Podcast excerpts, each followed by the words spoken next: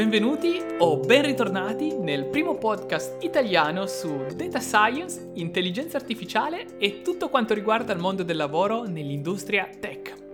Io sono Alessandro Bersia, data scientist che esercita la professione in Canada e condivido con voi la mia esperienza nel mondo dell'intelligenza artificiale in giro per il mondo. Buon ascolto!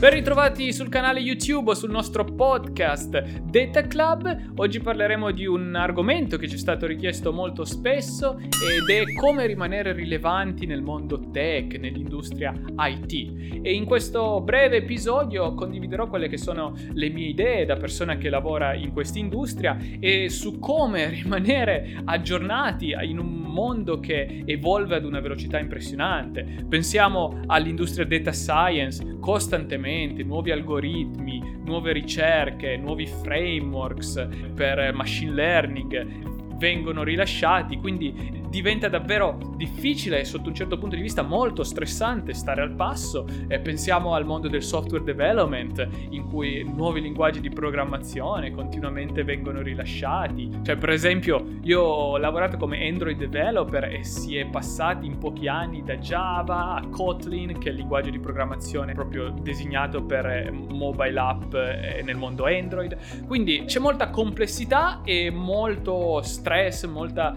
eh, paura di rimanere tagliati fuori. Il mio consiglio numero uno è quello di non eh, focalizzarsi sui linguaggi di programmazione.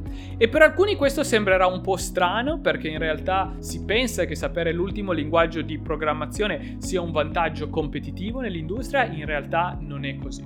Ricordate che quando programmate in realtà state risolvendo un problema utilizzando delle basi che sono quelle di data structure, insomma dei, eh, dei principi proprio di software development e queste sono le cose su cui dovete concentrarvi e fare proprie. Una persona che ha queste solide basi molto facilmente riuscirà a passare da un linguaggio di programmazione all'altro, anzi se poi vogliamo essere molto onesti, un linguaggio di programmazione sotto un certo punto di vista un po' come un proprio un linguaggio naturale. Fatemi spiegare.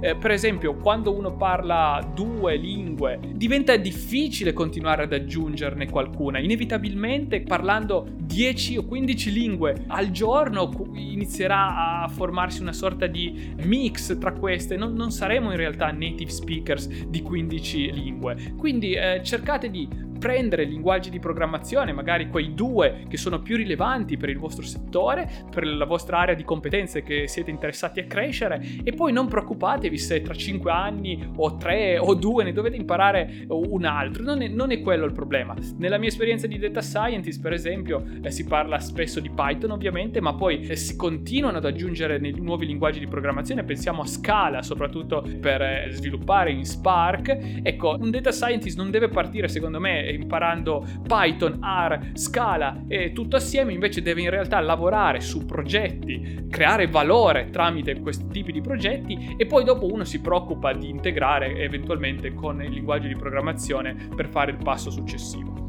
Il secondo consiglio che mi sento di darvi è quello di uscire il prima possibile dalla trappola dell'obsolescenza e per obsolescenza in- intendo ogni eh, secondo aver paura di dover immediatamente fare il nuovo corso online per imparare l- l'ultimo framework. No, fissatevi degli obiettivi a medio e lungo termine e eh, una volta che uno ha questo tipo di obiettivo sarà molto più facile stare in linea con quello che è il percorso di crescita. Se invece si cerca di sapere tutto e subito è, è impossibile eh, orientarsi in un'industria così dinamica in cui per definizione non si potrebbe mai essere un eh, omnisciente su, su questi tipi di argomenti. Anzi, c'è un certo snobismo nell'industria purtroppo e, e spesso ci sono delle persone che magari vi fanno credere di sapere tutto e sempre, in realtà non è così, non è possibile, quindi ognuno deve trovarsi una sua area di esperienza e uscire dalla trappola dell'obsolescenza, quindi cercare di sapere fare tutto a livello superficiale, non è in realtà quella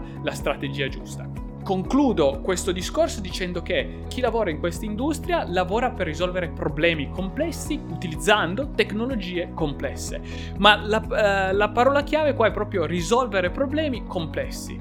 Eh, frase chiave più che parola chiave. Una volta che un eh, software developer, un data scientist capisce che è un problem solver e non semplicemente un operaio dell'intelligenza artificiale o operaio del software, le sue competenze sono eh, sicuramente destinate a crescere perché l'approccio che verrà utilizzato è quello in base all'obiettivo, cioè cercare di risolvere il problema. Tutto il resto diventano tools e viene anche diminuito quello stress di imparare tutto e subito perché eh, ovviamente in base al problema in questione si utilizzeranno i tool appositi. Come al solito, eh, una conoscenza delle basi, delle, una conoscenza solida di, eh, della computer science e del business in cui si opera è quello che effettivamente dà un vantaggio competitivo. Tu cosa ne pensi? Puoi lasciarci tramite un commento la tua opinione oppure semplicemente invia una domanda tramite tensorgen.it che verrà probabilmente trattata nelle prossime live oppure nei prossimi video sul canale YouTube o episodi del podcast. Noi ci vediamo al prossimo video, un saluto, ciao!